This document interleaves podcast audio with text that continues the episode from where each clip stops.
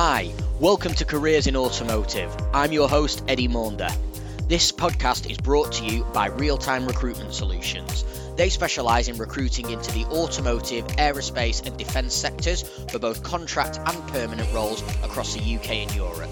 For more information, check out their website www.rtrs.co.uk. And now, let's crack on with the podcast.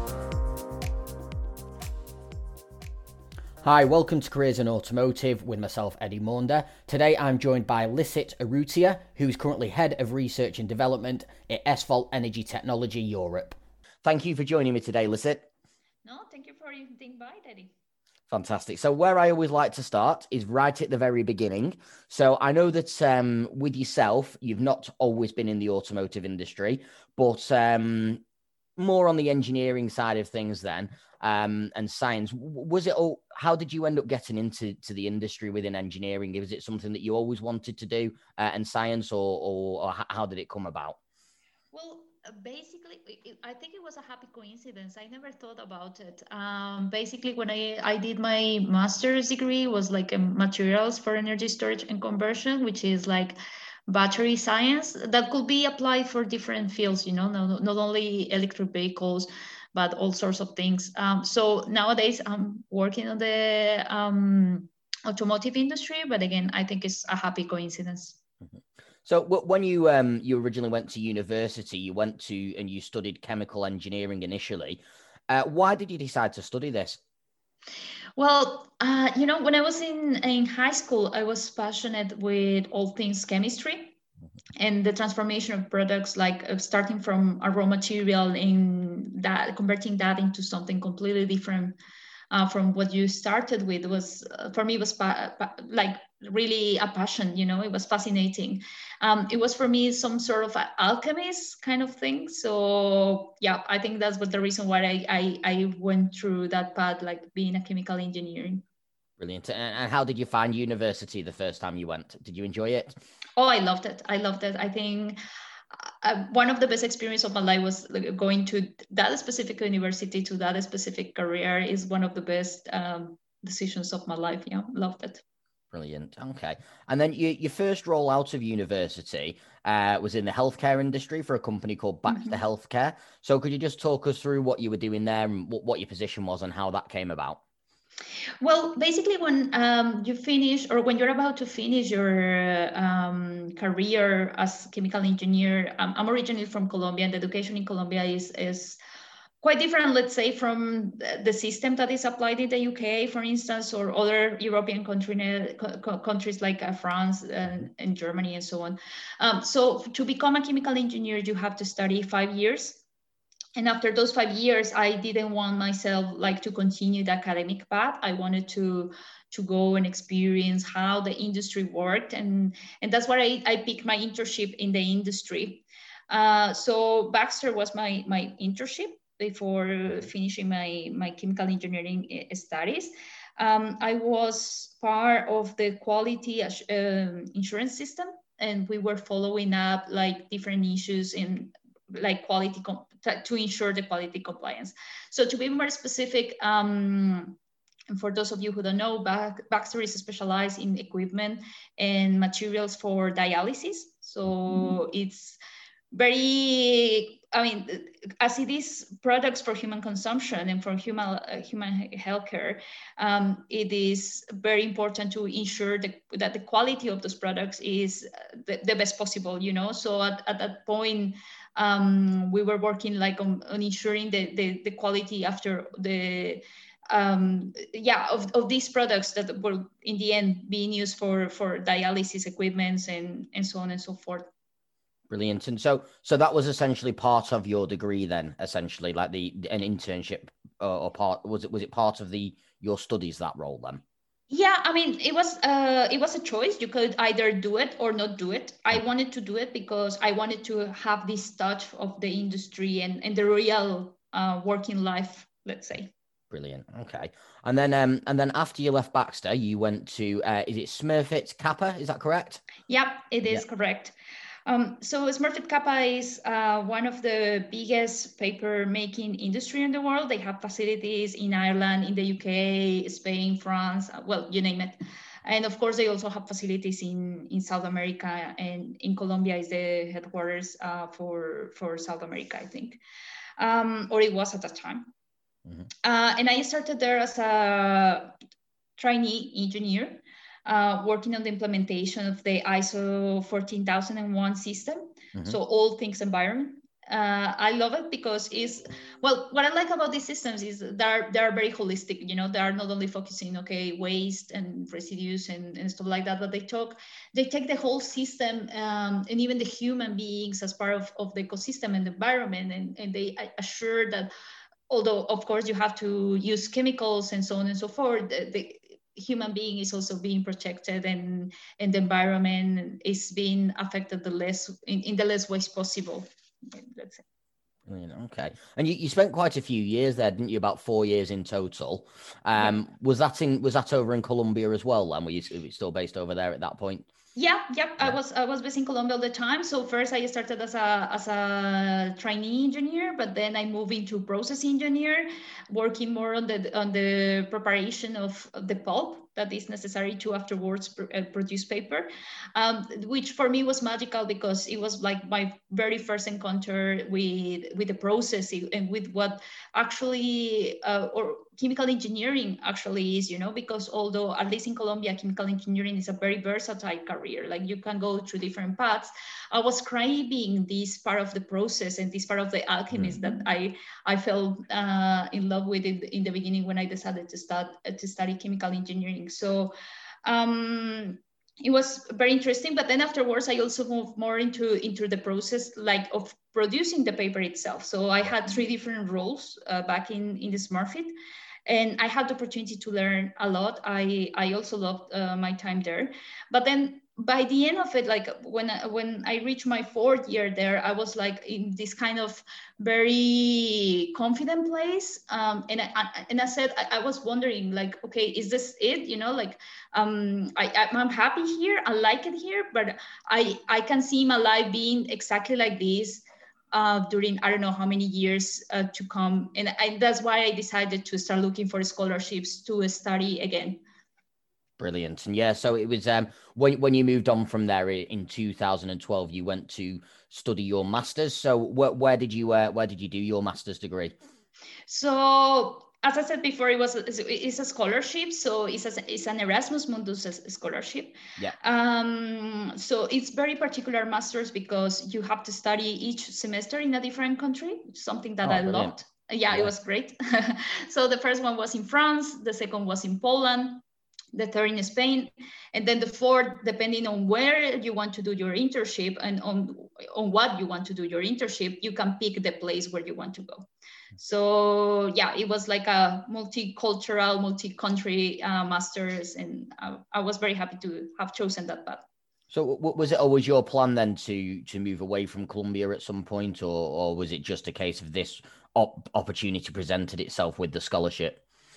No, I wanted it. I mean, I, I wanted to live abroad. I wanted to. My, my plan always was uh, at the time, of course, uh, going back to Colombia after doing my master's. I thought these kind of things are enlightening for for for us because you, one we can compare how is living abroad like uh, and learning about different cultures and how different people interact with each other i mean colombia is not as multicultural as europe let's say mm-hmm. for instance in france you can find people from all over the world whereas in colombia is, is not the case really um, also the opportunity of learning different languages, uh, something that I'm pas- passionate about. Um, and, and learning, you know, in general, I think is, is a lot of uh, advantages. So yeah, it was, it was intended. I wanted to, to leave. Mm-hmm. Yeah. And what, what's uh, just out of interest, it's a little bit off topic here, but what, what is it like um, for chemical engineers and and the job market over in Colombia is is there many opportunities over there? Because myself, I only obviously deal with the the UK and European markets. What what are the opportunities work wise like in Colombia? I think for for for chemical engineers, mm-hmm. um, I think it's very good. You know, um, I think because we are, or at least when when I finished my my undergrad, it, we weren't too many. Uh, and and I think I, I didn't struggle. I, I feel myself very very fortunate about that because I I found my job quite easily and a job that I loved and and I cherished. Yeah. Okay, so the scholarship that you did then, could you just talk, us through what, what you were actually uh, what you were studying and what you were doing it on? So the master's is called energy materials for energy storage and conversion uh, and it's very focused on electrochemistry. It's very focused on, on developing uh, chemistry, let's say electrochemistry for storage that electricity, and that could be either in a supercap or a battery or so on and so forth.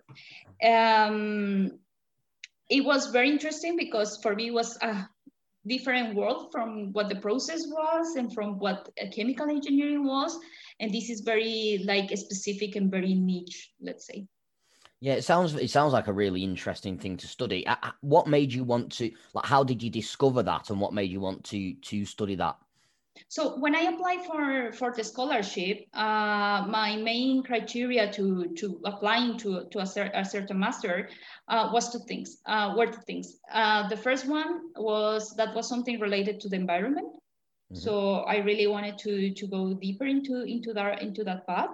Um, so something that could help in the end to to improve our, our environment.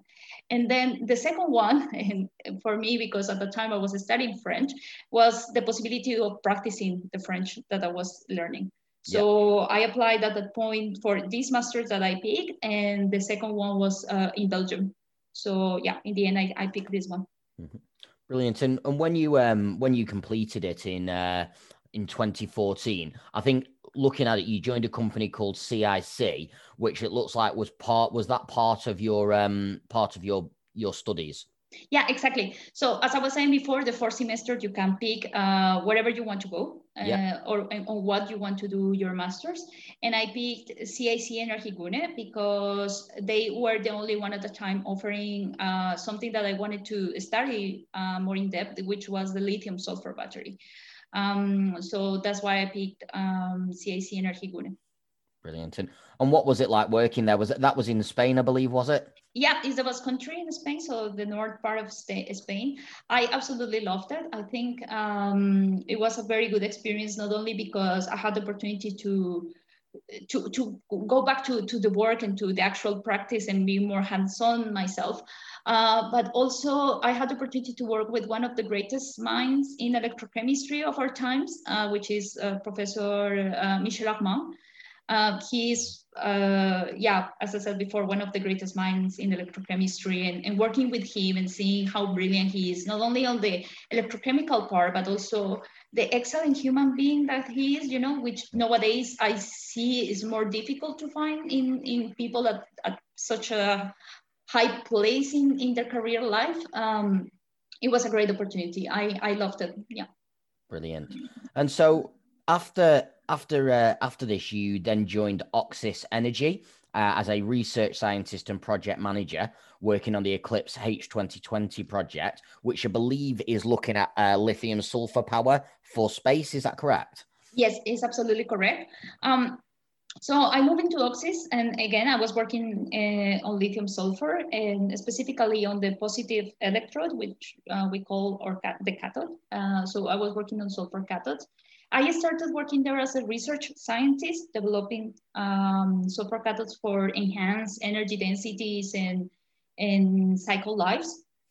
Uh, but then um, when Eclipse, uh, which is one of the, or, which is a project on the in the framework of Horizon 2020, uh, came, I I moved slowly into also the project management of, of things. So although I started as a research engineer, like working in, purely in the lab, I moved more into, into the administrative stuff.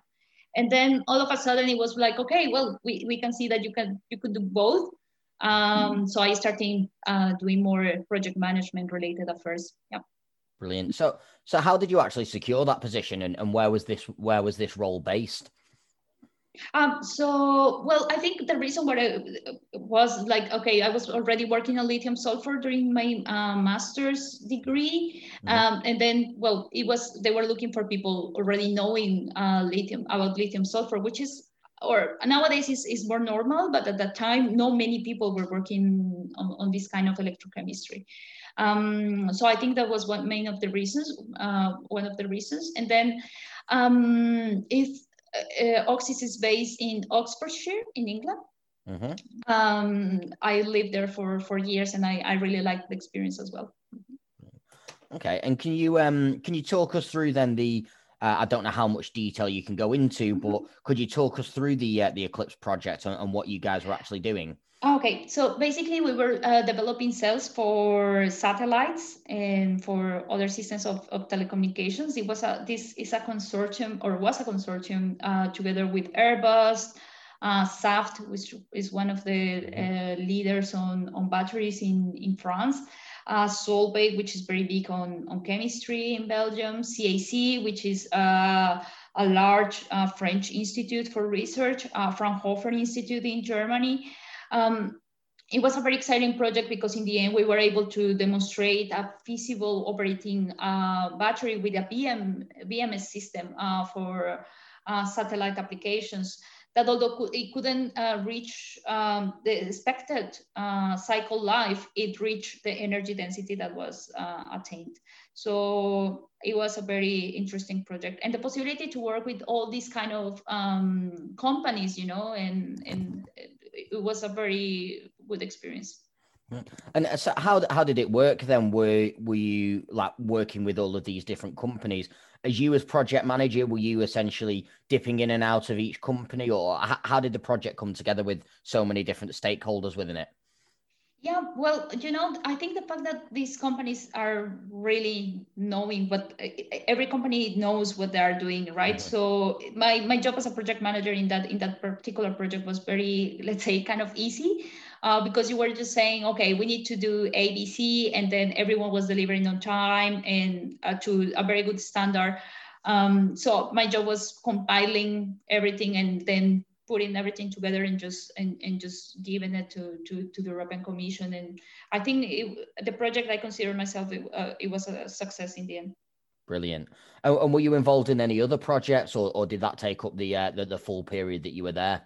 No, uh, afterwards, um, I was also like involved in other projects, uh, like trying to scale up the lithium metal anode uh, cutting and, and processing because um, well, for those familiar with lithium metal anode, it's very sticky and, and cutting uh, lithium metal anode piece by piece uh, by hand is okay, it's doable, but then if, if you want to scale up the process, then it becomes a challenge. So that was a very interesting project. Uh, then uh, it was also another, there was also another project like working on increasing the energy density and the cycle life of the cells through uh, playing with the salt content within the electrolyte. So that was also very interesting. And, mm. and yeah, there are lots of projects. And I, I think Oxis is a great uh, company and I learned a lot working there. Yeah, it sounds sounds really interesting. It sounds like a, a great period for you. And so, uh, after almost four years at Oxis Energy, uh, you then joined your current company, uh, SVolt, mm-hmm. in August 2018. So you joined them as a principal engineer, and I believe that you were based over in China. Uh, so it sounds like you know you obviously enjoy traveling around the world and experiencing different cultures. What was it like uh, moving over to China after spending uh, a good portion of time over in Europe? Well, you're absolutely right. I, I love traveling. Uh, and I think even more so after having done my master's, I got this, um, because it was like in different countries, I, I got this, uh, I got used to move uh, quite, quite often. So, so I, I really enjoy it and I really like it. China, you know, it, it was funny. I never imagined living in China. Mm-hmm. But I, I, can tell you that when I was in high school uh, and I learned about Chinese culture and Chinese civilization, I was fascinated. And one of my goals in my lifetime was, okay, I need to one day to, to walk and see the, the Great Wall. Uh, but again, uh, no, not to the extent of going to live to live there.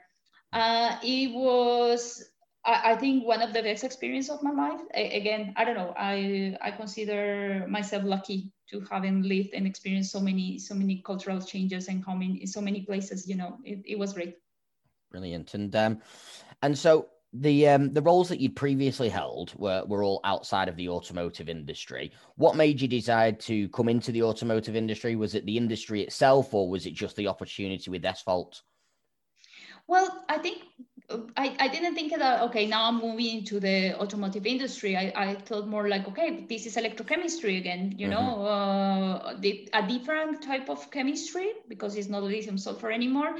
Uh, but but for me it was more like okay it's uh, electrochemistry but it's a different challenge and in a different country which i would love to live in.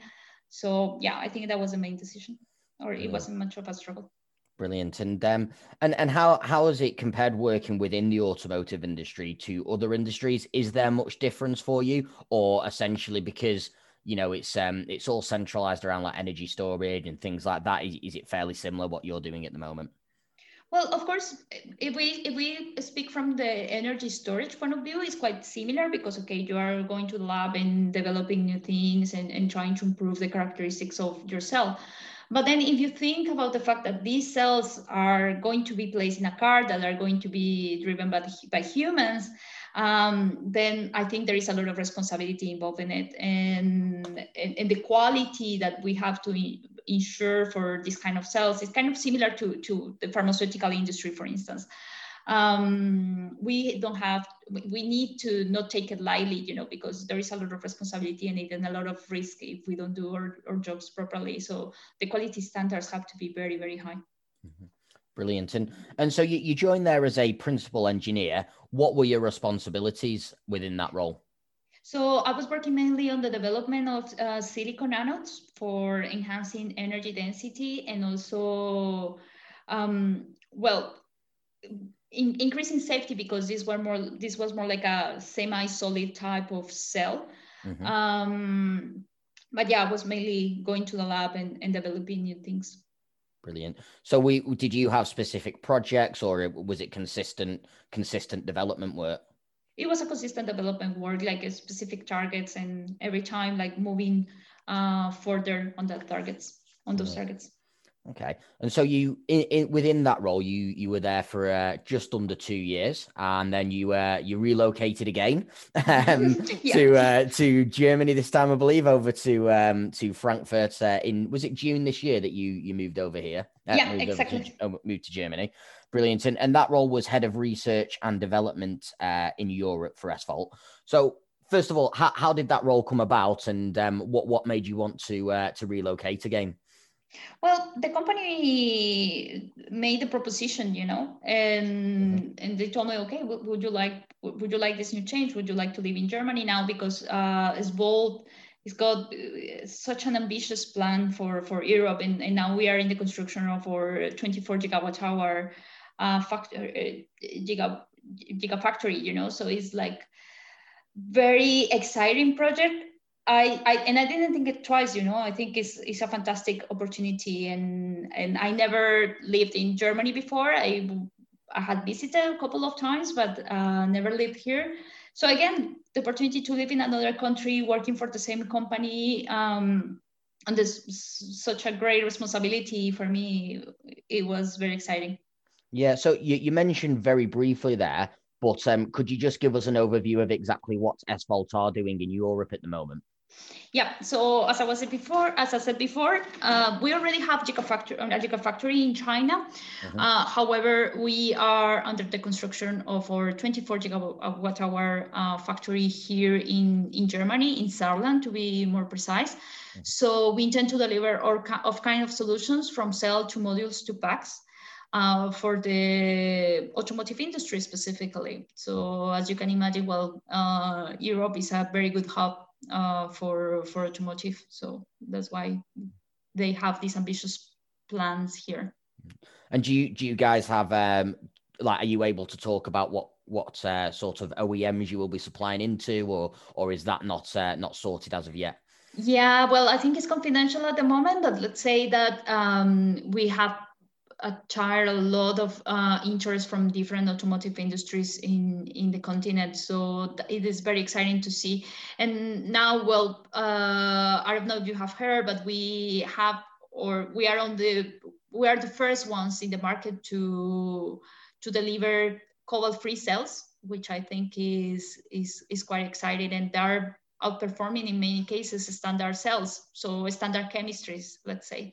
Right. So SVOLT has got a lot of attention nowadays, and and I'm proud and excited to be part of it.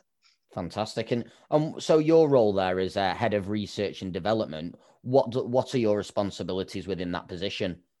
Well, uh, I'm working on different things. Mm-hmm. Um, mm-hmm. Of course, as you can imagine, the fact that the fact that the company is quite new in Europe uh, yep. means that we don't have facilities here for R&D. So the establishment of those facilities is part of, of my responsibilities. Then I'm also working on establishing an European supply chain, at least at cell level. Mm-hmm. Uh, so working with different European customers because we want to to have a local for local product. Um, here in Europe, there are a lot of uh, very interesting companies and uh, with very good products for for cell manufacturing and for cell chemistries and and liaising with them uh, is giving me a good opportunity to to have a good overview of, of how uh, how things are evolving here in Europe in, in the in the field of chemistry for the cells. Um, then I'm also working on sustainability issues, like making sure that uh, or visiting the regulations, uh, seeing that uh, the things that we're doing are at least at the level compliant to, to all the uh, different environmental topics and, and standards that um, are regulating Europe.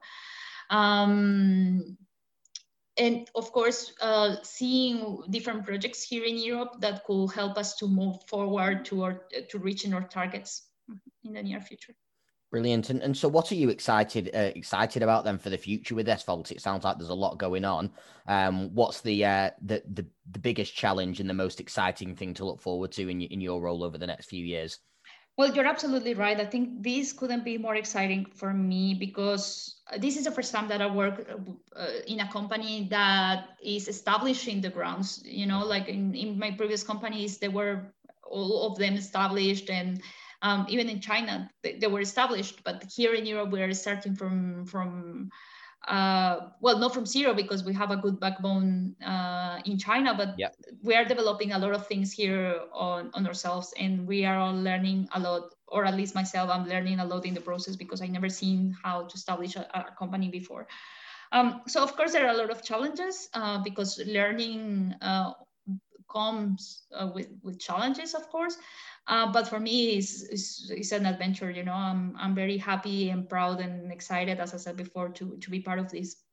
Brilliant, and and you know, there's a couple of things that pop into my head here um, from our conversation so far. So, like the Eclipse project, and probably what you're doing right now. But what would you say the biggest challenge of your career has been so far? Well, the biggest challenge of my career, I don't know. I don't think I have had. Um, like a career related challenge let's say. But for me one of the most challenging things coming from colombia and from the mm-hmm. tropics was to get used to the cold weather. And it yeah. sounds very silly but it is it is true. It is true. I struggle especially in england with the humidity yeah. and so on. It was really tough. But i'm proud to say that this is the first winter uh, here in germany. I'm having a blast and oh, I'm proud to have overcome that that part, you know, and that struggle.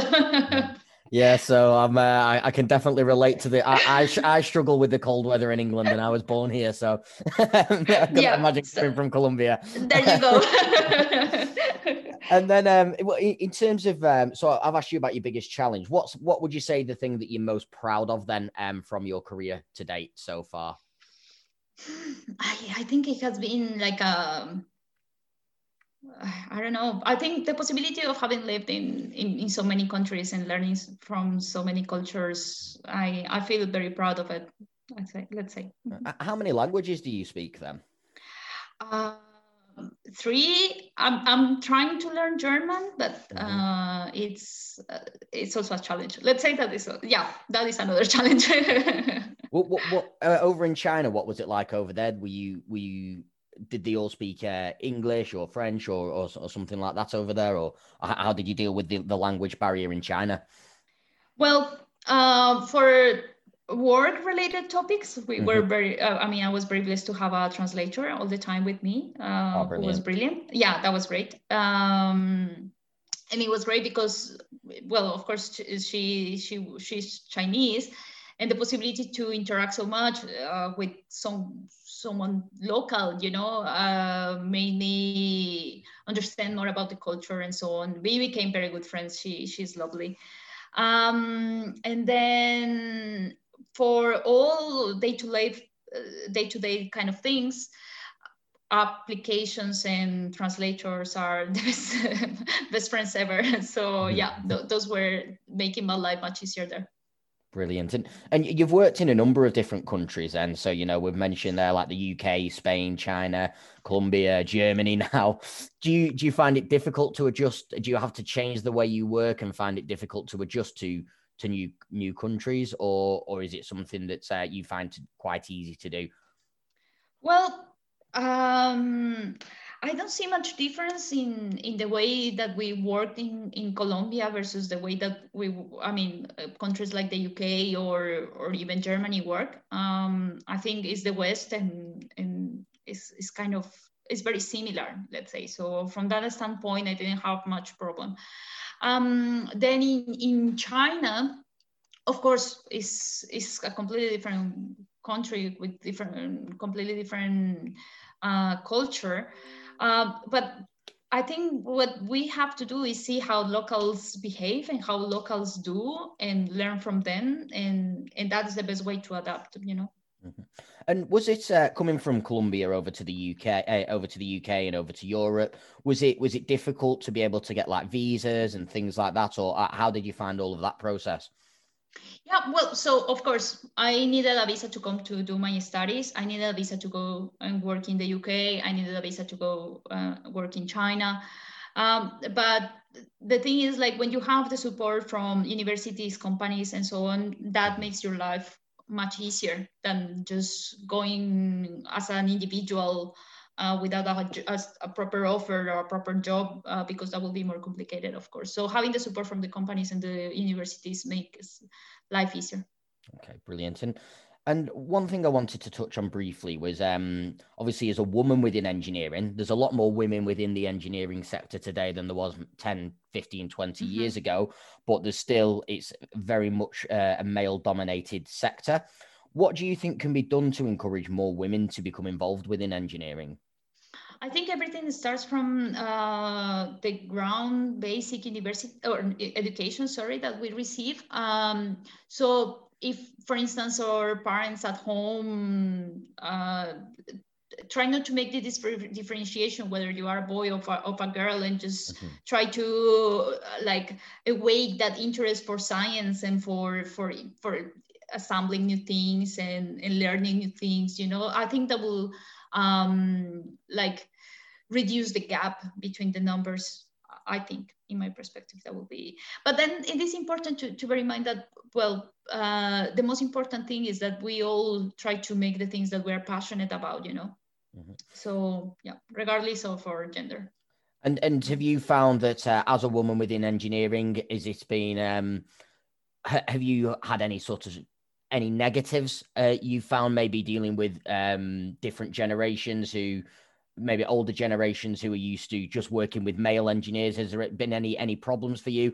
or have you found it quite easy as a woman within engineering and, and tr- always treated the same well, let's say that in Europe, uh, that is a good advantage, and uh, there is a lot of difference. I didn't feel much of uh, difference in treatment, being, mm-hmm. being a girl or a woman, or, or no, I, I didn't feel any um, let's say, discrimination on that sense.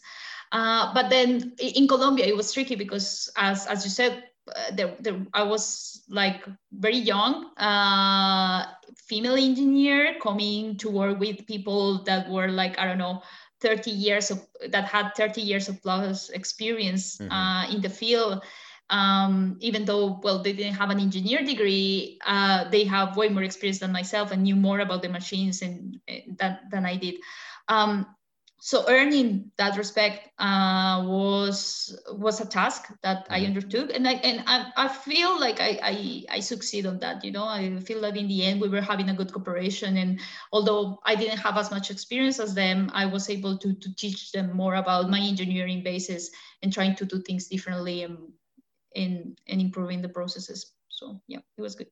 Brilliant. Okay, and then looking at the uh, the automotive industry now, um, you're in a in a very good position with the uh, the company that you're working at to to comment on this sort of stuff. But uh, when looking at things such as the infrastructure needed for charging stations, battery range seems to be a hot topic, recharge time, costs. Mm-hmm. These are all reasons that people generally tend to oppose electric cars at the moment in the general public. What do you think the biggest challenge is globally as we move forward to uh, an electric revolution? What do you think the biggest challenge is with changing the perception of the general public, and how can we look to overcome it? Well, I think one of the biggest challenges globally is is to be aware um, that these kind of challenges are, are coming right like not having charging infrastructure for instance or, yeah. or stuff like that i think well United States have done a very good job on this, and I think they are uh, the most advanced, uh, together with countries like Norway and, and, and the Nordic countries in Europe. Uh, but I think, and what I, from what I've seen uh, nowadays in, in Europe is that they are coming. I mean, the, the fact that they are aware makes them come like more in advance and, and, and trying to establish projects to, to overcome these kind of things and so on and so forth. Um, now, if we speak about uh, things like the cell and, and range anxiety, anxiety and stuff like that. Well, nowadays, I think we are able to deliver like 600, 800 kilometers of autonomy, which I think is quite good. It's not negligible. Mm-hmm. From the charging standpoint, uh, I think the aim is at least having 50 minutes of, of fast charge, and which I think it can be is, is totally doable. Um, and from the cost perspective, um, well, I think the all companies are striving to get values and, and costs as low as the petrol um, cars and and I think that gap is going to be also reduced in in the near future. So I think the fact that we are all becoming aware of these challenges and all these needs is making us working more towards those goals. Brilliant. And um, when looking at the the skills needed within the sector, obviously these large battery plants, gigafactories, the, the sort of stuff that you're involved in, it's it's a, it's essentially a new sector within within the automotive sector. Um, do you think? Do you anticipate that there will be skill shortages and difficulties in terms of getting enough skilled people into these roles to to function um, at the capacity needed? I think so. I think that is going to be the case, especially because, uh, for for instance, in Europe, there are many companies that are establishing gigafactories uh, at this moment, and we are seeing that there is a lack of, of hands and talents, uh, especially for electrochemistry, because it's it's quite new, you know. Um, but again, I think universities and, and the government is is getting aware of this lack, and they are trying to support uh, more projects uh, towards this. Okay. And so when when we're uh, based on the landscape and you know what you've just mentioned there, um, if there was anybody out there that's looking to have a career within engineering or maybe they're in, in the early part of uh, their career uh, within the automotive industry, what what area would you recommend them to focus on and become skilled in that would ensure that they are highly employable for the future? Well, of course, and I'm, I'm a bit biased on this. I would say electrochemistry, and especially because, as I said before, we we know that there is a lack of hands on on electrochemistry, uh, but everything that is cell related, you know, cell design. Um, um, mechanical engineers for for cells and for um, BMS, software engineers, and, and and so on and so forth. I think all things related to the cell chemistry and to the cell development are going to be highly needed. Okay, and then just from a final question, if you were, uh, if you could give one piece of advice to uh, every automotive professional uh, who's at the the early stage of their careers, they're looking to to you know really following the footsteps of someone like yourself who's been very successful in a short period of time. What piece of advice would you give them uh, and why? Well, I would say that uh, for all of all of the people that are working on the automotive is uh, become passionate for what you're doing. You know, I, I feel myself very lucky to to work in something that really passionates me, and I think when you are passionate about what you're doing, the results show up at themselves, you know, and, and it's easier um, to to accomplish your targets and, and your goals on that regard. So I think that will be my my best advice. Brilliant, fantastic. Well, thank you very much for joining me today, uh, Lisset. I've really enjoyed it. Yeah, no, likewise, Eddie. Thank you so much for having me, and and yeah, looking forward to having a discussion. Thank you for listening to this episode of Careers in Automotive.